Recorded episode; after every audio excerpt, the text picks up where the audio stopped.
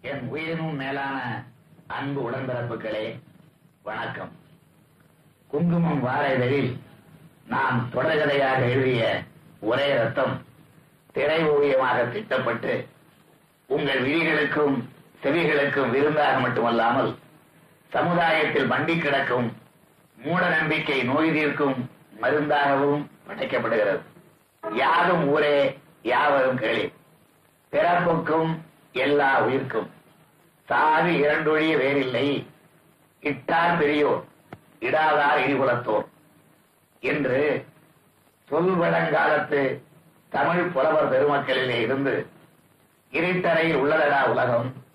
சாதி இருக்கின்ற வெண்பாரம் இருக்கின்றானே என ஏக்கத்தோடு புரட்சி கவிஞர் பாரதிதாசன் கவிதை பாடியுள்ள இந்த நூற்றாண்டு வரையில் ஜாதி என்னும் சங்கிலி சமுதாயத்தின் காலில் இறுகி பிணைத்து இழுத்து சமத்துவ பாதையில் முன்னேற ஒட்டாமல் தடுத்தபடிதான் இருக்கிறது.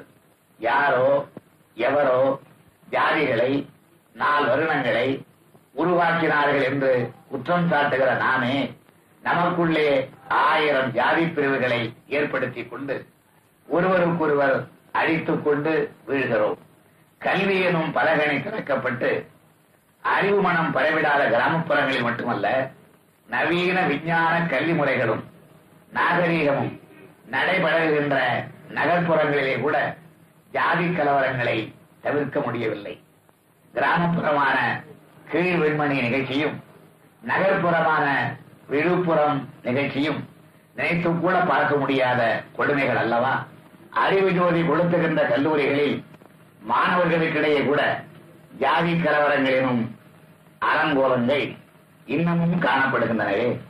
இந்த நிலையை அடிப்படையாக வைத்து எழுதப்பட்ட கதை எடுக்கப்பட்டுள்ள படம் ஒரே ரத்தம்.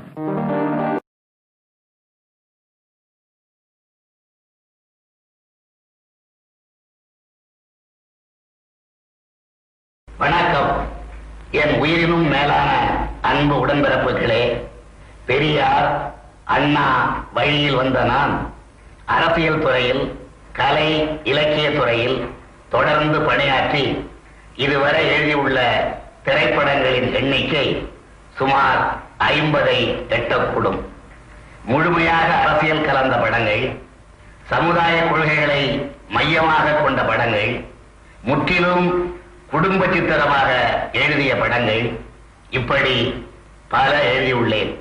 இதோ நீங்கள் காணப்போகும் பாக பறவைகள் ஓர் உருக்கமிகு குடும்ப சித்திரம். தேன் மணக்கும் தென்றல் வீசுகிற ஒரு குடும்பத்தில் திடீரென தோன்றுகிறது புயல்.